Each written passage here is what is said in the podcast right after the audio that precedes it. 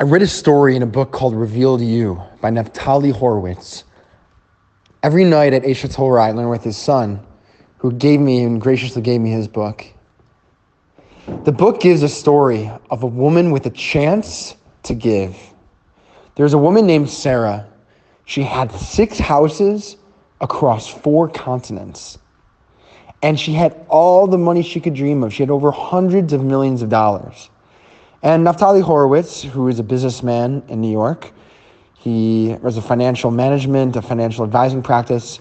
He met with her, he mentored her, he was an advisor for her. And he says that he never asked for anything from her. Obviously, he worked for her, and obviously, he would ask for payment when she would hire him to, after you know, giving her successful financial advice. But he never asked for anything else. But there was one thing that he asked of her. He said, "Look, why don't you donate some charity, some tzedakah? We'll name a school after you. It'll be a great, mm, you know, a great time for your legacy."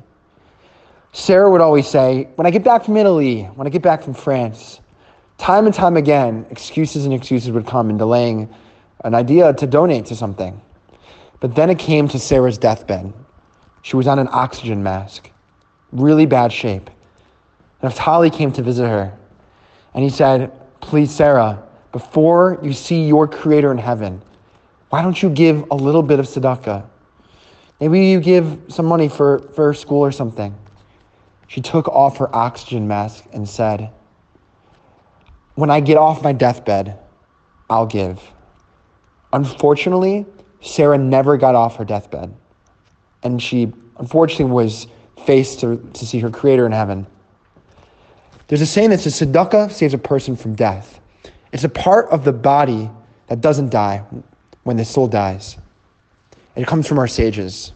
And on top of that, the lesson here is that, sure, you actually can get pleasure with money. It does resolve, resolve your problems. It can help with some problems. It can help with financial problems. It can help create peace in some ways. People that say, oh, you're not happy with money, you can't get any pleasure, it's not real pleasure. No, there is pleasure. But one, there's more pleasure from other areas. And two, more problems happen and more issues come on top of it. And that compounded with the already issues you have already it's not worth it. Yes, there's pleasure, but there's not pleasure with all the issues on top of money.